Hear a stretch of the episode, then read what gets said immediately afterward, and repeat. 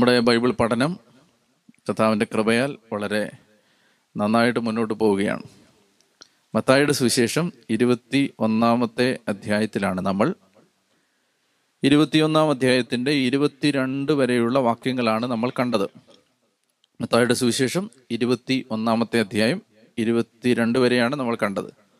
ഇനി മത്തായിയുടെ സുവിശേഷം ഇരുപത്തി ഒന്നാം അധ്യായം ഇരുപത്തി മൂന്ന് മുതൽ ഇരുപത്തിരണ്ടാമത്തെ അധ്യായത്തിന്റെ നാൽപ്പത്തി ആറാമത്തെ വാക്യം വരെ ഒറ്റ യൂണിറ്റ് ആയിട്ട് നമ്മൾ പഠിക്കാൻ പോവുകയാണ് അപ്പോൾ വേഗം നമ്മൾ രണ്ട് അധ്യായങ്ങൾ ഇത് വളരെ എളുപ്പത്തിൽ പഠിക്കാവുന്ന അധ്യായങ്ങളാണ്. മത്തായുടെ സുവിശേഷം ഇരുപത്തി ഒന്നാം അധ്യായം ഇരുപത്തി മൂന്ന് മുതൽ ഇരുപത്തിരണ്ടാം അധ്യായം നാൽപ്പത്തി ആറ് വരെ നമ്മൾ ഒരുമിച്ച് പഠിക്കാൻ പോവുകയാണ് അപ്പോൾ അതിന് ഈ ഈ ഭാഗത്ത് കർത്താവ് പറയുന്ന കാര്യങ്ങൾ എന്താണെന്ന് പൊതുവായ ഒരു ചിത്രം നിങ്ങൾക്ക് ഞാൻ തരികയാണ്. നമ്മളിപ്പോൾ ഈശോയുടെ കൂടെ യാത്ര ചെയ്യുകയാണ്. ഈശോ ഇപ്പോൾ എവിടെയാണ്? ഈശോ ജെറുസലേമിലാണ്. ഈശോയുടെ അവസാനത്തെ ആഴ്ചയാണ്. അപ്പോൾ ഈ ഭൂമിയിലുള്ള പരസ്യ ജീവിതത്തിലെ അവസാനത്തെ ആഴ്ചയിലേക്ക് ഈശോ പ്രവേശിച്ചു കഴിഞ്ഞു. അപ്പോൾ നമ്മൾ ദിവസങ്ങൾ കണക്കിലെടുത്താൽ ഈശോ ജെറുസലേം ദേവാലയത്തിലേക്ക് പ്രവേശിച്ചത് ഞായറാഴ്ച ദിവസമാണ്.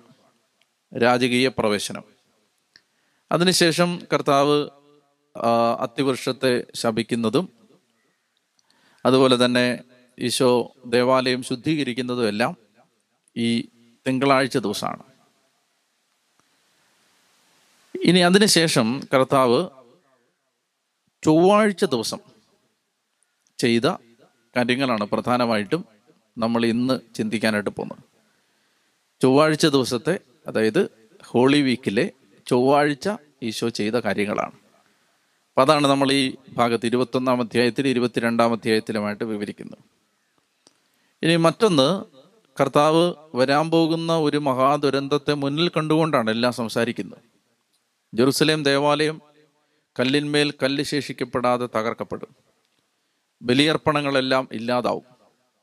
അതുപോലെ തന്നെ ജെറുസലേമിൽ ഇസ്രായേലിന് വലിയ സഹനങ്ങളിലൂടെ കടന്നു പോകേണ്ടി വരും. അപ്പം ഇതെല്ലാം കർത്താവ് മുന്നിൽ കണ്ടുകൊണ്ടാണ്. നിങ്ങൾ അനുദപിക്കണം. നിങ്ങൾ പിന്തുടർന്നു വരുന്ന രീതികൾ ഉപേക്ഷിക്കണം. കർത്താവിന്റെ സ്വരം കേട്ട് ദൈവത്തിലേക്ക് മനസ്സ് തിരിഞ്ഞ് മടങ്ങി വരണം. ഇതൊക്കെയാണ് ഈശോയുടെ ഈ ദിവസങ്ങളിലെ സംസാരത്തിന്റെ പ്രമേയം മുഴുവൻ. അപ്പോൾ കർത്താവ് ഇതെല്ലാം സംസാരിച്ചിട്ടും ഈ ജനത്തിന് മനസ്സിലാവുന്നില്ല. അതുകൊണ്ട് ദൈവത്തിന്റെ നിർണായകമായ പദ്ധതി അനുസരിച്ച് ദൈവം ഈ ജനത്തിൽ നിന്ന് ദൈവരാജ്യത്തിന്റെ അഭിഷേകം എടുത്ത് മറ്റൊരു ജനതയ്ക്ക് കൈമാറും. അപ്പോൾ ദൈവം തിരഞ്ഞെടുക്കപ്പെട്ട ഈ ജനതയുടെ സ്ഥാനത്ത് കർത്താവ് വിജാതീയ ജനതകളെയും കൂട്ടിച്ചേർക്കും. ഇസ്രായേലിനെ പൂർണമായും ഉപേക്ഷിക്കും എന്നതിന് അർത്ഥമില്ല. നമ്മൾ പിന്നീട് അതിനെക്കുറിച്ച് കാണും. ഇസ്രായേലിന്റെ പുനരുദ്ധാരണത്തെക്കുറിച്ച് പോലീസ് ലീഗ പിന്നീട് പറയുന്നുണ്ട്. ഇസ്രായേലിനെ പൂർണമായും ദൈവം കൈവിട്ടു എന്നതിനർത്ഥമില്ല. പക്ഷേ ദൈവരാജ്യത്തിന്റെ പദ്ധതി മറ്റ് ജനതകളെ കൂടി ഉൾപ്പെടുത്തി കർത്താവ് അവതരിപ്പിക്കാൻ പോവുകയാണ്. അപ്പോൾ ഇതെല്ലാമാണ് ഈ ജനം ദൈവത്തെ സ്വീകരിച്ചില്ല. അതുകൊണ്ട് ദൈവം മറ്റ് ജനതകളിലേക്ക് തിരിയുന്നു. ഇതൊക്കെയാണ് ഈ നമ്മൾ ഈ വായിക്കാൻ പോകുന്ന ഭാഗത്തിന്റെ പ്രധാനപ്പെട്ട ആശയങ്ങൾ. അപ്പം അതനുസരിച്ച് നമുക്ക് ഓരോ കാര്യമായിട്ട് മനസ്സിലാക്കാം. ഇനി ഈ ഈ രണ്ട് അധ്യായങ്ങളിലായിട്ട് നമ്മൾ കാണാൻ പോകുന്നത് ഇരുപത്തൊന്ന് ഇരുപത്തി മൂന്ന് മുതൽ ഇരുപത്തിരണ്ടാം അധ്യായം മുഴുവൻ നമ്മൾ കാണാൻ പോകുന്നത് ഈശോയും ജെറുസലേമിലെ പരിസേരും നിയമജ്ഞരും പ്രമാണിമാരും തമ്മിലുള്ള ഫൈറ്റാണ്. വെർബൽ ഫൈറ്റാണ്. വാക്കുകൾ കൊണ്ടുള്ള യുദ്ധമാണ്. അവർ യേശുവിനെ എങ്ങനെയെങ്കിലും വാക്കിൽ കൊടുക്കാനും അവനെ പരാജയപ്പെടുത്താനും ചിന്തിച്ചുകൊണ്ട് യേശുവിനെ വളരെയധികം യേശുവിനെ ബുദ്ധിമുട്ടിക്കാനുള്ള ശ്രമത്തിലാണ്. അപ്പൊ ഈശോ അവരോടുള്ള ആ തർക്കത്തിൽ ഈശോ മറുപടി പറയുന്നതൊക്കെയാണ് ഇതിനകത്തെ പ്രമേയം. നമുക്ക് വായിക്കാം. ഇരുപത്തിയൊന്നാം അധ്യായം ഇരുപത്തിമൂന്ന് മുതൽ അവൻ ദേവാലയത്തിലെത്തി പഠിപ്പിച്ചുകൊണ്ടിരിക്കുമ്പോൾ പ്രധാന പുരോഹിതന്മാരും ജനപ്രമാണികളും അവനെ സമീപിച്ച് ചോദിച്ചു എന്തധികാരത്താലാണ് നീ ഇതൊക്കെ ചെയ്യുന്നത്? നിനക്ക് ഈ അധികാരം നൽകിയത് ആരാണ്? യേശു പറഞ്ഞു ഞാൻ നിങ്ങളോട് ഒന്ന് ചോദിക്കട്ടെ? നിങ്ങൾ എന്നോട് ഉത്തരം പറഞ്ഞാൽ എന്തധികാരത്തിലാണ് ഞാൻ ഇവയൊക്കെ ചെയ്യുന്നതെന്ന് നിങ്ങളോട് പറയാം. യോഹന്നാന്റെ ജ്ഞാനസ്നാനം എവിടെ നിന്നായിരുന്നു? സ്വർഗത്തിൽ നിന്നോ മനുഷ്യരിൽ നിന്നോ? അവർ പരസ്പരം ആലോചിച്ചു സ്വർഗത്തിൽ നിന്നോ എന്ന് നാം പറഞ്ഞാൽ പിന്നെ എന്തുകൊണ്ട് നിങ്ങൾ അവനെ വിശ്വസിച്ചില്ല എന്ന് അവൻ ചോദിക്കും. മനുഷ്യരിൽ നിന്നോ എന്ന് പറഞ്ഞാലോ നാം ജനക്കൂട്ടത്തെ ഭയപ്പെടുന്നു. എന്തെന്നാൽ എല്ലാവരും യോഹന്നാനെ ഒരു പ്രവാചകനായി പരിഗണിക്കുന്നു. അതിനാൽ അവർ യേശുവിനോട് മറുപടി പറഞ്ഞു ഞങ്ങൾക്ക് അറിഞ്ഞുകൂടാ. അപ്പോൾ അവൻ പറഞ്ഞു എന്തധികാരത്താലാണ് ഞാൻ ഇത് ചെയ്യുന്നതെന്ന് നിങ്ങളോടും ഞാനും പറയുന്നില്ല. അപ്പൊ ദേവാലയത്തിലെത്തി ഈശോ പഠിപ്പിച്ചുകൊണ്ടിരിക്കുന്ന സമയത്ത് നിയമജ്ഞരും പരിസയരും ജനപ്രമാണികളും യേശുവിന്റെ അടുത്ത് വരികയാണ്. അവർ ചോദിക്കുകയാണ് രാജാവിനെ പോലെ മിശികായാണെന്ന് സ്വയം പ്രഖ്യാപിച്ച് നീ ദേവാലയത്തിലേക്ക് വരാനും ദേവാലയത്തിൽ നടന്നുകൊണ്ടിരുന്ന ബലിയർപ്പണങ്ങളെല്ലാം പെട്ടെന്ന് സ്തംഭിപ്പിക്കാനും ദേവാലയത്തിലെ കച്ചവടക്കാരെ എല്ലാം അടിച്ചു പുറത്താക്കാനും ആരാണ് നിനക്ക് അധികാരം തന്നത്?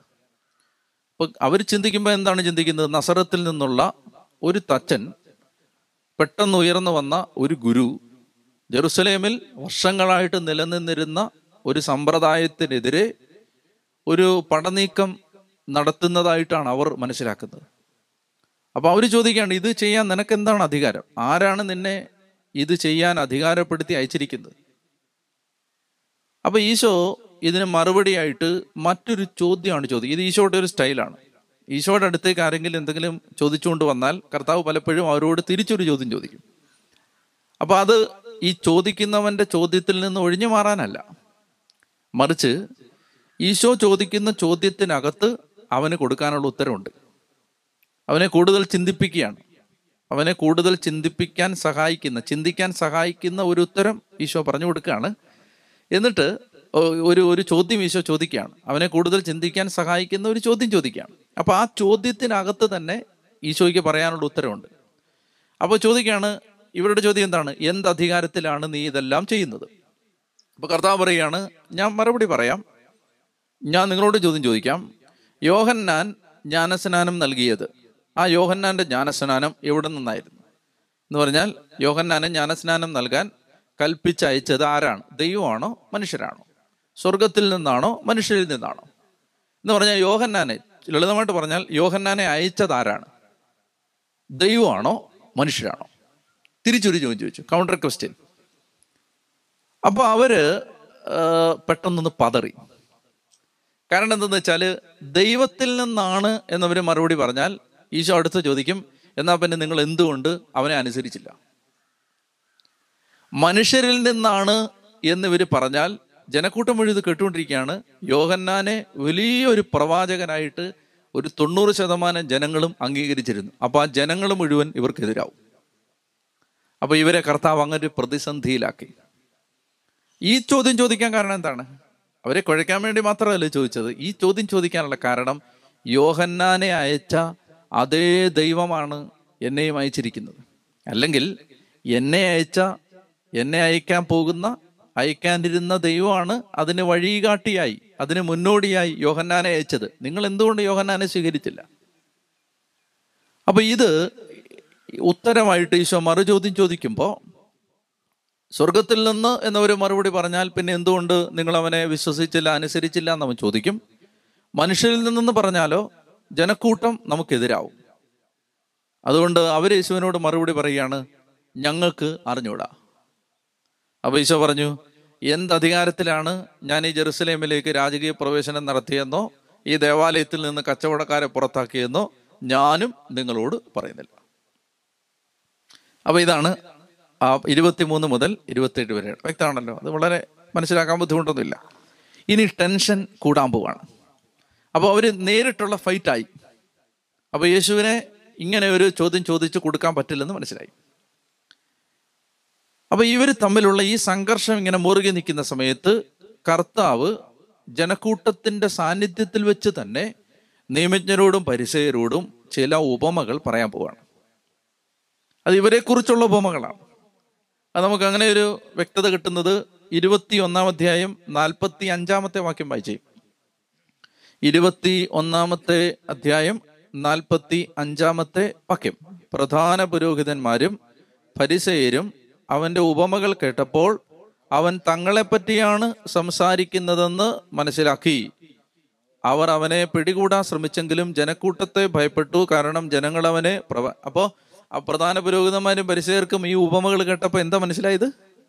അത് അവരെ കുറിച്ചാണ് പറയുന്നത് മനസ്സിലായി. അപ്പോൾ ഇനി ഈശോ പറഞ്ഞ നമ്മൾ വ്യാഖ്യാനിക്കാൻ പോകുന്ന ആ വചനങ്ങൾ ആ ഉപമകളെല്ലാം തന്നെ ആരെ കുറിച്ചാണ് പറഞ്ഞത്? പരിശീലന നിയമജനെ കുറിച്ചാണ് അത് നമുക്ക് വ്യക്തമായി.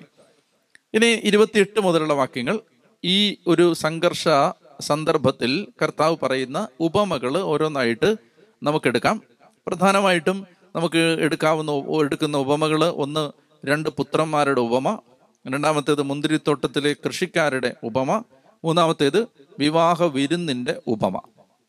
ഈ മൂന്ന് ഉപമകളാണ് ഇതിനകത്ത് നമ്മൾ വ്യാഖ്യാനിക്കാൻ പോകുന്നത്. പിന്നീട് ഇവർ ചോദിക്കുന്ന രണ്ട് ചോദ്യങ്ങൾ. യേശുവിനോട് ഇവർ ചോദിക്കുന്ന രണ്ട് ചോദ്യങ്ങൾ പിന്നീട് യേശുവിന്റെ ഒരു പ്രതികരണം. അത്രയാണ് നമുക്ക് ഇനിയും ചിന്തിക്കാനായിട്ടുള്ളത്. അപ്പോൾ നമുക്ക് നോക്കാം. ഇരുപത്തിയെട്ട് മുതൽ വായിക്കാം. ഇരുപത്തിയൊന്നാം അധ്യായം ഇരുപത്തെട്ട് മുതൽ നിങ്ങൾക്ക് എന്ത് തോന്നുന്നു? ഒരു മനുഷ്യന് രണ്ട് പുത്രന്മാരുണ്ടായിരുന്നു. അവൻ ഒന്നാമന്റെ അടുത്ത് ചെന്ന് പറഞ്ഞു മകനെ പോയി ഇന്ന് മുന്തിരിത്തോട്ടത്തിൽ ജോലി ചെയ്യുക. ഞാൻ പോകാമെന്ന് അവൻ പറഞ്ഞു. എങ്കിലും പോയില്ല. അവൻ രണ്ടാമന്റെ അടുത്ത് ചെന്ന് ഇത് തന്നെ പറഞ്ഞു. അവനാകട്ടെ എനിക്ക് മനസ്സില്ല എന്ന് പറഞ്ഞു. എങ്കിലും പിന്നീട് പശ്ചാത്തപിച്ച് അവൻ പോയി. ഈ രണ്ട് പേരിൽ ആരാണ് പിതാവിന്റെ ഇഷ്ടം നിറവേറ്റിയത്? അവർ പറഞ്ഞു രണ്ടാമൻ. യേശു പറഞ്ഞു സത്യമായി ഞാൻ നിങ്ങളോട് പറയുന്നു ചുങ്കക്കാരും വേശികളുമായിരിക്കും നിങ്ങൾക്ക് മുമ്പേ സ്വർഗരാജ്യത്തിൽ പ്രവേശിക്കുക. എന്തെന്നാൽ യോഹന്നാൻ നീതിയുടെ മാർഗത്തിലൂടെ നിങ്ങളെ സമീപിച്ചു. നിങ്ങൾ അവനിൽ വിശ്വസിച്ചില്ല. എന്നാൽ ചുങ്കക്കാരും വേശികളും അവനിൽ വിശ്വസിച്ചു. നിങ്ങളത് കണ്ടിട്ടും അവനിൽ വിശ്വസിക്കത്തക്ക വിധം അനുദപിച്ചില്ല. അതായത് ഈശോ അവരോട് പറയുകയാണ് ഈ ഉപമ പറയുകയാണ്. ഇരുപത്തി ഒന്നാമത്തെ അധ്യായം ഇരുപത്തിയെട്ട് മുതലുള്ള വാക്യങ്ങളാണ്. രണ്ട് മക്കളുള്ള ഒരു അപ്പൻ ആ അപ്പൻ ഒന്നാമത്തെ മകന്റെ അടുത്ത് എന്ന് പറഞ്ഞു മകനെ നീ പോയി ഇന്ന് മുന്തിരിത്തോട്ടത്തിൽ ജോലി ചെയ്യുക. അവൻ എന്നാണ് മറുപടി പറഞ്ഞത്? ഞാൻ പോവാം. പോകാമെന്ന് അവൻ പറഞ്ഞെങ്കിലും പോയില്ല. രണ്ടാമത്തവന്റെ അടുത്ത് എന്ന് പറഞ്ഞു നീ മുന്തിരിത്തോട്ടത്തിൽ ഇന്ന് പോവുക. അവൻ പറഞ്ഞു ഞാൻ പോവില്ല എനിക്ക് മനസ്സില്ല. ഞാൻ പോവില്ല. അങ്ങനെ പറഞ്ഞെങ്കിലും അവൻ പശ്ചാത്തപിച്ച് പോയി അപ്പൊ ഈശോ ചോദിക്കുകയാണ് ഇതിൽ ഈ രണ്ടുപേരിൽ ആരാണ് പിതാവിന്റെ ഇഷ്ടം നിറവേറ്റിയത് പോകാമെന്ന് പറഞ്ഞവനാണോ പോയവനാണോ? ആരാണ് നിറവേറ്റിയത് പോയവനാണ്. പോകത്തില്ല എന്ന് പറഞ്ഞെങ്കിലും യഥാർത്ഥത്തിൽ അവൻ പോയി പശ്ചാത്തപിച്ച് പോയി. അപ്പോ ഇതിലെ മൂത്ത പുത്രൻ അല്ലെ ആദ്യത്തെ പുത്രൻ ആരാണ്? ഈ നിയമജ്ഞരും പരിസയരും ജനപ്രമാണികളുമാണ്. അവർ ദൈവത്തെ അനുസരിച്ച് കൊള്ളാം എന്ന് ദൈവത്തിന്റെ മുമ്പിൽ ഒരു ഉടമ്പടി ചെയ്തിട്ട് പോകാമെന്ന് പറഞ്ഞതേ ഉള്ളൂ. അവർ പോയില്ല. ഞങ്ങൾ ഇതെല്ലാം അനുസരിച്ചോളാം. സിനായ ഉടമ്പടിയിൽ അവർ പറഞ്ഞു ഓർക്കുന്നില്ലേ? ഞങ്ങൾ ഇതെല്ലാം പാലിച്ചു കൊള്ളാം എന്നവർ പറഞ്ഞെങ്കിലും അവർ അതൊന്നും അനുസരിച്ചില്ല. അവരതൊന്നും ചെയ്തില്ല. എന്നാൽ പാപികളാവട്ടെ ചുങ്കക്കാരും വേശികളും പാപികളും ഒക്കെ ആവട്ടെ അവർ ഈ മതത്തിന് പുറത്താണ്. അവർക്ക് ദേവാലയത്തിൽ അകത്ത് പ്രവേശിക്കാൻ അനുവാദമില്ല. അപ്പൊ അവർ ഞങ്ങൾക്ക് അങ്ങനെയൊന്നും ജീവിക്കാൻ പറ്റില്ല. ഞങ്ങൾക്ക് ദൈവത്തിന്റെ ഹിതം അനുസരിച്ച് ജീവിക്കാൻ ബുദ്ധിമുട്ടാണ് എന്ന് തങ്ങളുടെ ജീവിതം വഴി പറഞ്ഞവരാണ്. ഞങ്ങൾക്കിത് പറ്റില്ല എന്ന് ജീവിതത്തിലൂടെ പറഞ്ഞവരാണ്. എങ്കിലും അവരെന്ത് ചെയ്തു? അവരുടെ അടുത്തേക്ക് യേശു വന്നപ്പോൾ അവർ തങ്ങളുടെ തെറ്റ് മനസ്സിലാക്കി പശ്ചാത്തപിച്ച് അത് തിരുത്തി. അപ്പൊ കർത്താവ് പറയുകയാണ് ദൈവം ആരിലാണ് സന്തോഷം കണ്ടെത്താൻ പോകുന്നത്? പോകാമെന്ന് പറഞ്ഞവരിലാണോ പോയവരിലാണോ? പോയവരിലാണ്. അപ്പൊ ഇത് ഇവരോട് നേരിട്ട് കർത്താവ് പറയുന്നതാണ്. അവരോട് മാത്രമല്ല നമ്മളോട് തന്നെയാണ് പറയുന്നത്. നമ്മളും ദൈവത്തെ അനുസരിച്ച് കൊള്ളാമെന്ന് കർത്താവിന്റെ മുമ്പിൽ തീരുമാനമെടുത്തിട്ട് പലപ്പോഴും അതനുസരിക്കാത്തവരാണ്. എന്നാൽ അനേക ആളുകൾ ഒരുപക്ഷെ മതവിശ്വാസികൾ പോലും അല്ലാത്തവർ ഒരുപക്ഷെ നിരീശ്വരവാദികൾ പോലും ആയവർ ദൈവം ഇല്ലാന്ന് പോലും പറയുന്നവർ നമ്മളെക്കാൾ നന്നായി ദൈവത്തിന്റെ കൽപ്പനകൾ അനുസരിക്കുന്നവർ ഉണ്ട്. അപ്പൊ ഇത് നമുക്കും വളരെ ബാധകമാകുന്ന ഉപമയാണ്. അതായത് നമ്മൾ ഈശോ പറഞ്ഞില്ലേ നിങ്ങൾ കർത്താവേ കർത്താവേ എന്ന് വിളിക്കുന്നവരല്ല. എന്റെ സ്വർഗസ്ഥനായ പിതാവിന്റെ ഇഷ്ടം നിറവേറ്റുന്നവരാണ് സ്വർഗരാജ്യത്തിൽ പ്രവേശിക്കുന്നത്. അപ്പൊ അതുകൊണ്ട് വാക്കുകൾ കൊണ്ട് യശയ്യ യശയ്യ പ്രവചിച്ചത് ഈശോ പറയുന്നുണ്ടല്ലോ ഈ ജനം അധരം കൊണ്ട് മാത്രം എന്നെ ബഹുമാനിക്കുന്നു. അവരുടെ ഹൃദയം എന്നിൽ നിന്ന് അകലെയാണ്.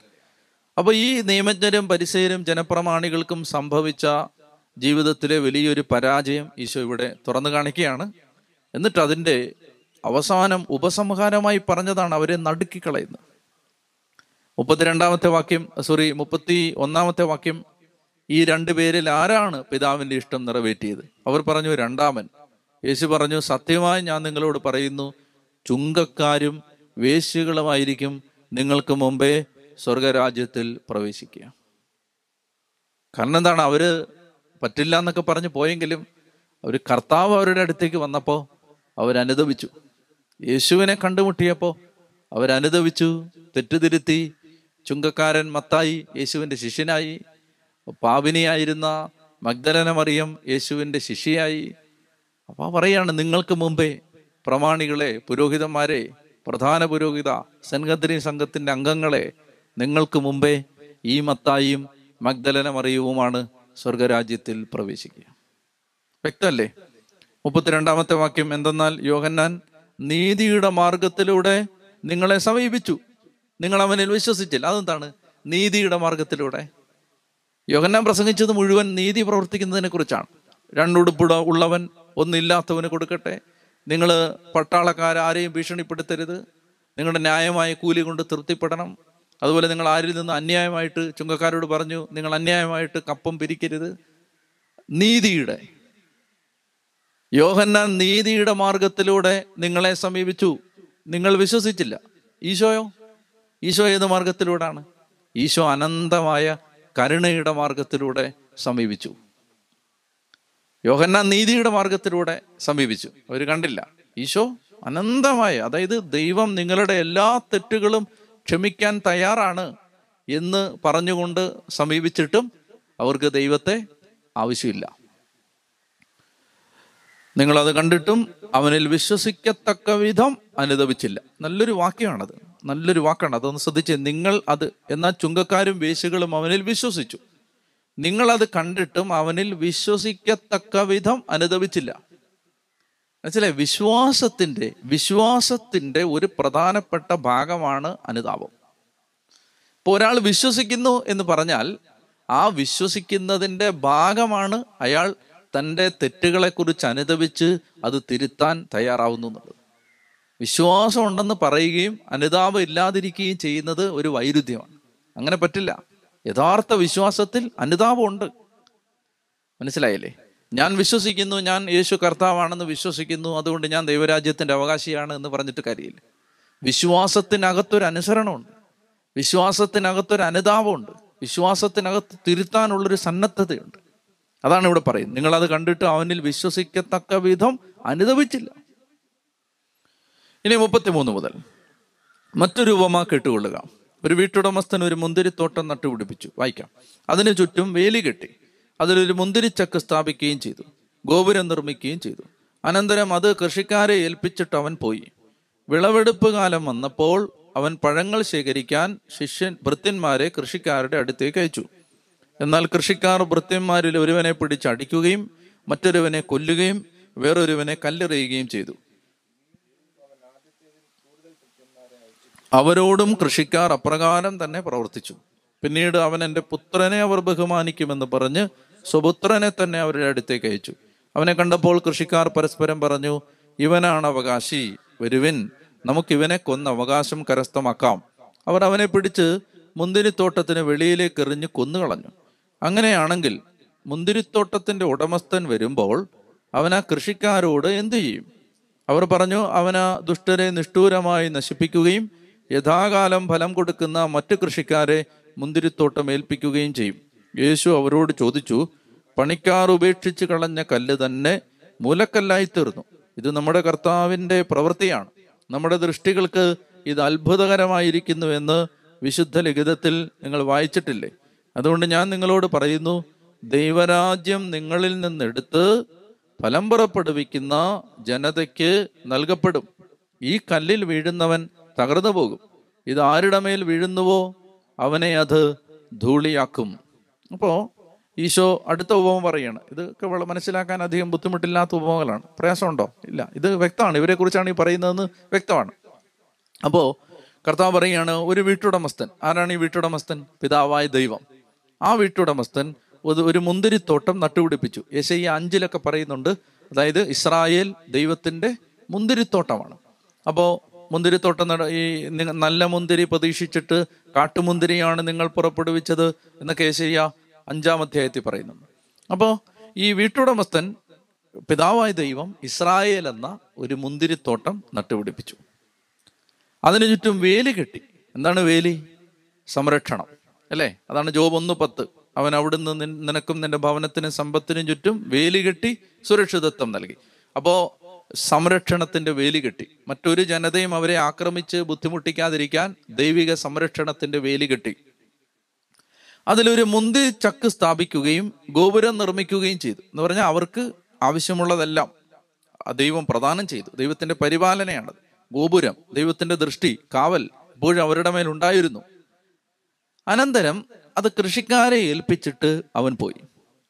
അപ്പൊ ആ ജനതയെ ആ ജനതയെ അവരുടെ ആ മുന്തിരിത്തോട്ടത്തെ അതിന്റെ ഉത്തരവാദിത്വം കൃഷിക്കാരെ ഏൽപ്പിച്ചിട്ട്. ആ ജനതയെ നയിക്കാനുള്ള ഉത്തരവാദിത്വം ആർക്കാണ്? ഈ നിയമജ്ഞർക്കും പരിസയർക്കും ഈ പ്രമാണികൾക്കും പുരോഹിതന്മാർക്കും എല്ലാം ഏൽപ്പിച്ചിട്ട് ദൈവം മാറി നിന്നു. എന്നിട്ട് വിളവെടുപ്പ് കാലം വന്നപ്പോൾ അവൻ പഴങ്ങൾ ശേഖരിക്കാൻ വൃത്യന്മാരെ കൃഷിക്കാരുടെ അടുത്തേക്ക് അയച്ചു. ആരാണ് ഈ വൃത്യന്മാര് പ്രവാചകന്മാരാണ്. പ്രവാചകന്മാരാണ്. ഓരോരോ കാലഘട്ടത്തിലും പ്രവാചകന്മാർ വന്ന് ഈ ജനത്തിന് ഫലമുണ്ടോ എന്ന് അന്വേഷിക്കുകയാണ്. എന്നാൽ കൃഷിക്കാര് വൃത്യന്മാരിൽ ഒരുവനെ പിടിച്ച് അടിക്കുകയും മറ്റൊരുവനെ കൊല്ലുകയും ഭൃത്യന്മാരിൽ ഒരുവനെ പിടിച്ച് അടിച്ചു. ആരെയാണ് അടിച്ചത്? ഇഷ്ടംപോലെ പ്രവാചകന്മാരെ അടിച്ചിട്ടുണ്ട്. ഇഷ്ടംപോലെ അടി കൊണ്ട ഒരു പ്രവാചകനാണ് ജെറമിയ. ജെറമിയായ ഒരുപാട് അവർ ദേഹോപദ്രവം ചെയ്തിട്ടുണ്ട്. മറ്റൊരുവനെ കൊല്ലുകയും കൊന്ന പ്രവാചകൻ ഒരുപാട് പ്രവാചകന്മാരുണ്ട്. യേശയ്യായെ കൊന്നതാണ്. മനാസ എന്ന് പറയുന്ന ഒരു രാജാവ് യേശയ്യായെ വലിയൊരു തടി വലിയൊരു തടി എടുത്തിട്ട് ആ തടിയുടെ അകം തുരന്ന് അതിനകത്ത് യേശയ്യായെ കുത്തി കയറ്റിയിട്ട് വാളുകൊണ്ട് രണ്ടായിട്ട് ആ തടി മുറിച്ച് കൊന്നുകളഞ്ഞു. അതാണ് ഹെബ്രായ ലേഖനം പതിനൊന്നിൽ പറയുന്നുണ്ട് അവർ ചിലർ വാളിനിരയായി എന്നൊക്കെ പറയുന്നത് ഈ പ്രവാചകന്മാരെ കുറിച്ചാണ് അപ്പൊ അങ്ങനെ ചിലരെ എന്ത് ചെയ്തു?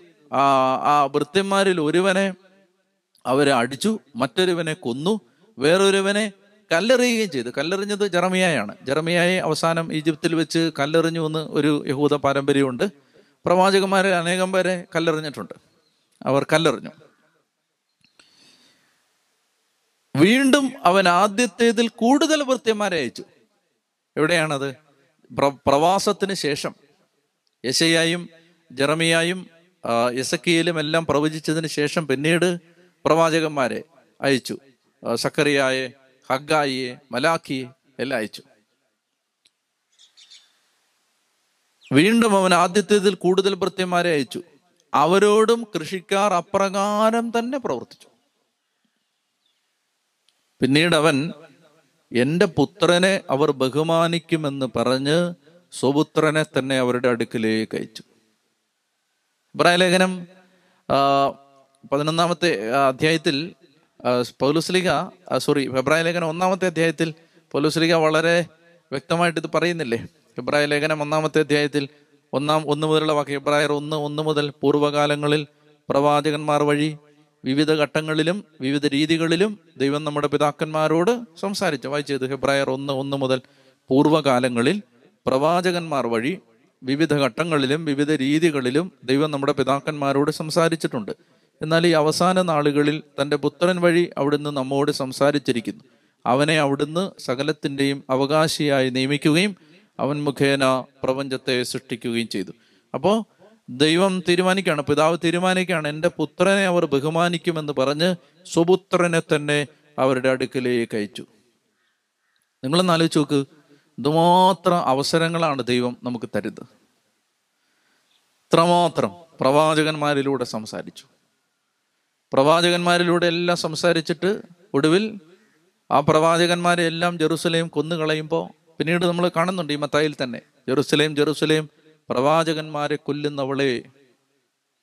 അങ്ങനെ ഈ പ്രവാചകന്മാരെ എല്ലാം മാനിക്കാതെ അവരെ എല്ലാം ഉപദ്രവിച്ച് അവരെ എല്ലാം അപഹസിച്ച് പുച്ഛിച്ച് തള്ളി.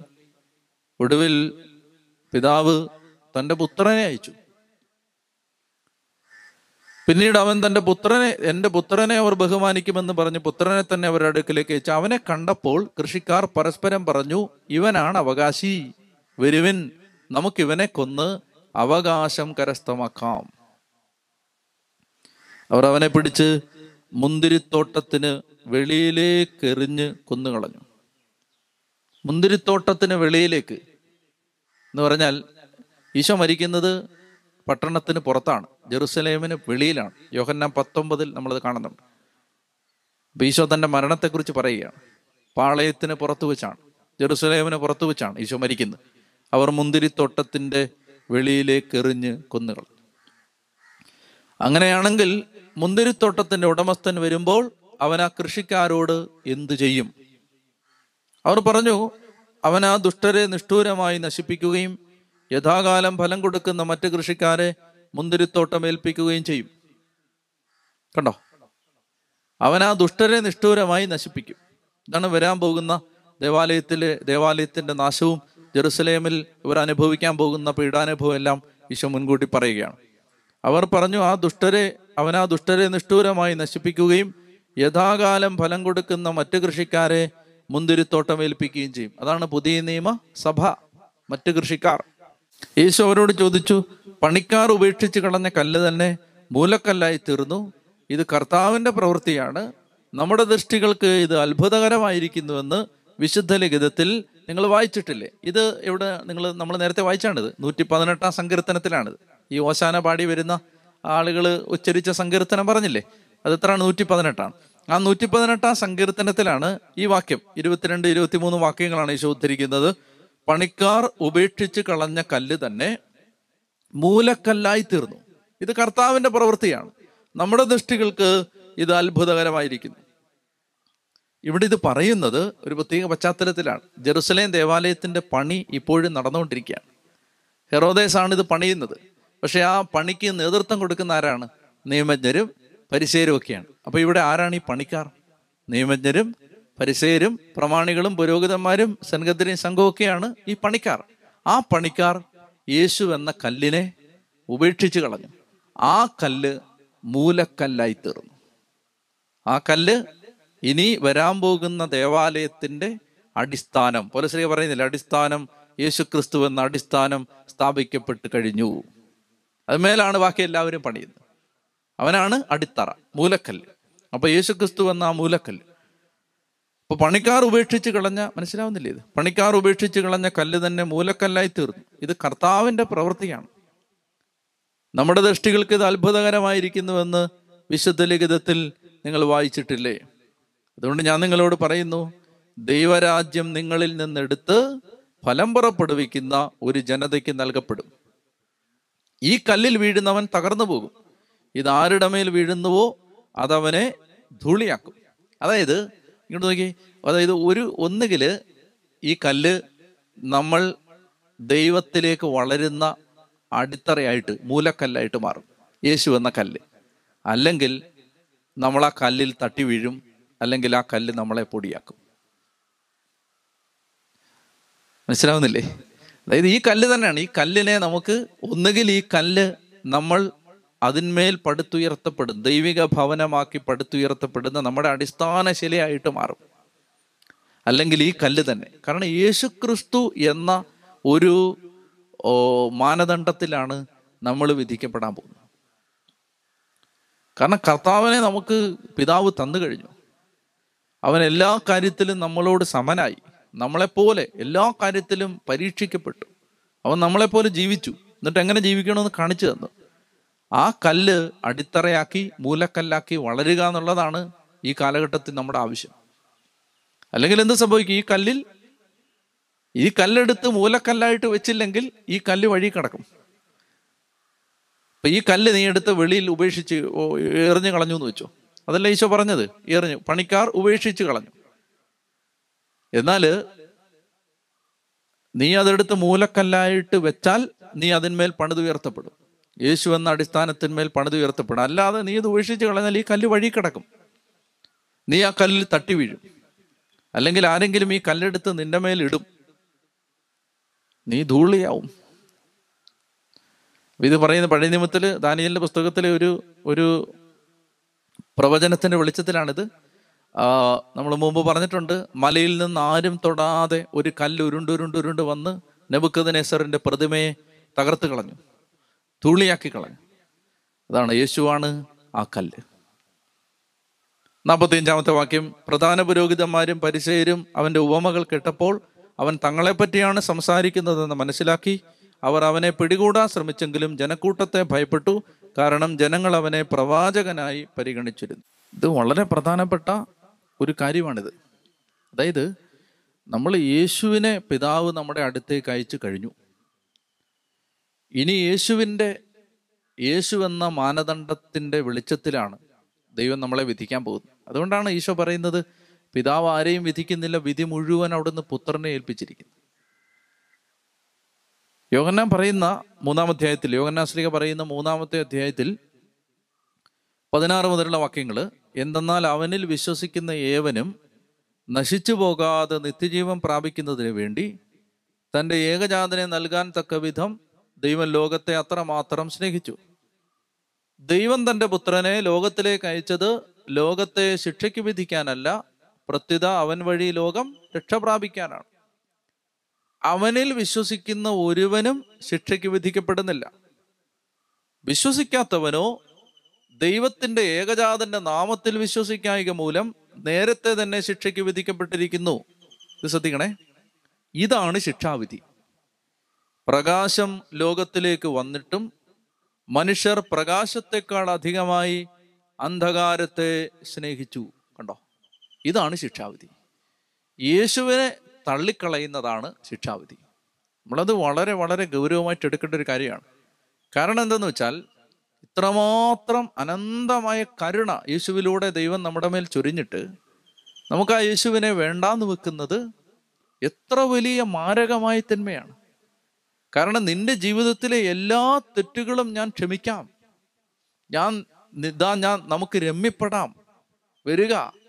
നിന്റെ പാപങ്ങൾ എത്ര കടുംചുമപ്പാണെങ്കിലും അതെല്ലാം ഞാൻ വെണ്മയാക്കാം എന്ന് പറഞ്ഞ് സൗജന്യമായ ഒരു ഓഫർ ഒരു ഫുൾ പാക്കേജ് സൗജന്യമായ. അത് തന്നിട്ട് നമുക്കത് വേണ്ടാന്ന് പറഞ്ഞ് ദാരിദ്ര്യത്തിൽ കിടന്നാൽ അതാണ് ശിക്ഷാവിധി. അതുകൊണ്ട് ഒരിക്കലും യേശുവിനെ ഉപേക്ഷിക്കാതിരിക്കാൻ. യേശുവിനെ ഏറ്റവും സ്നേഹത്തോടെ ഹൃദയത്തിലെ രാജാവായി പൂജിക്കാൻ ഒരു കൃപ തരണേന്ന് നമുക്ക് പ്രാർത്ഥിക്കാം. അപ്പൊ ഇരുപത്തി ഒന്നാം അധ്യായം അവിടെ തീരുകയാണ്. നമ്മൾ ഇനി ഇരുപത്തി രണ്ടാം അധ്യായത്തിലെ വിവാഹ വിരുന്നിന്റെ ഉപമയെ അതുപോലെ തന്നെ ഈ ഈശോയോടുള്ള അവരുടെ ചില ചോദ്യം ചെയ്യലുകളും അതിന് ഈശോ കൊടുക്കുന്ന ഉത്തരങ്ങളും എല്ലാം തുടർന്നുള്ള ഭാഗം നമുക്ക് പിന്നീട് കാണാം.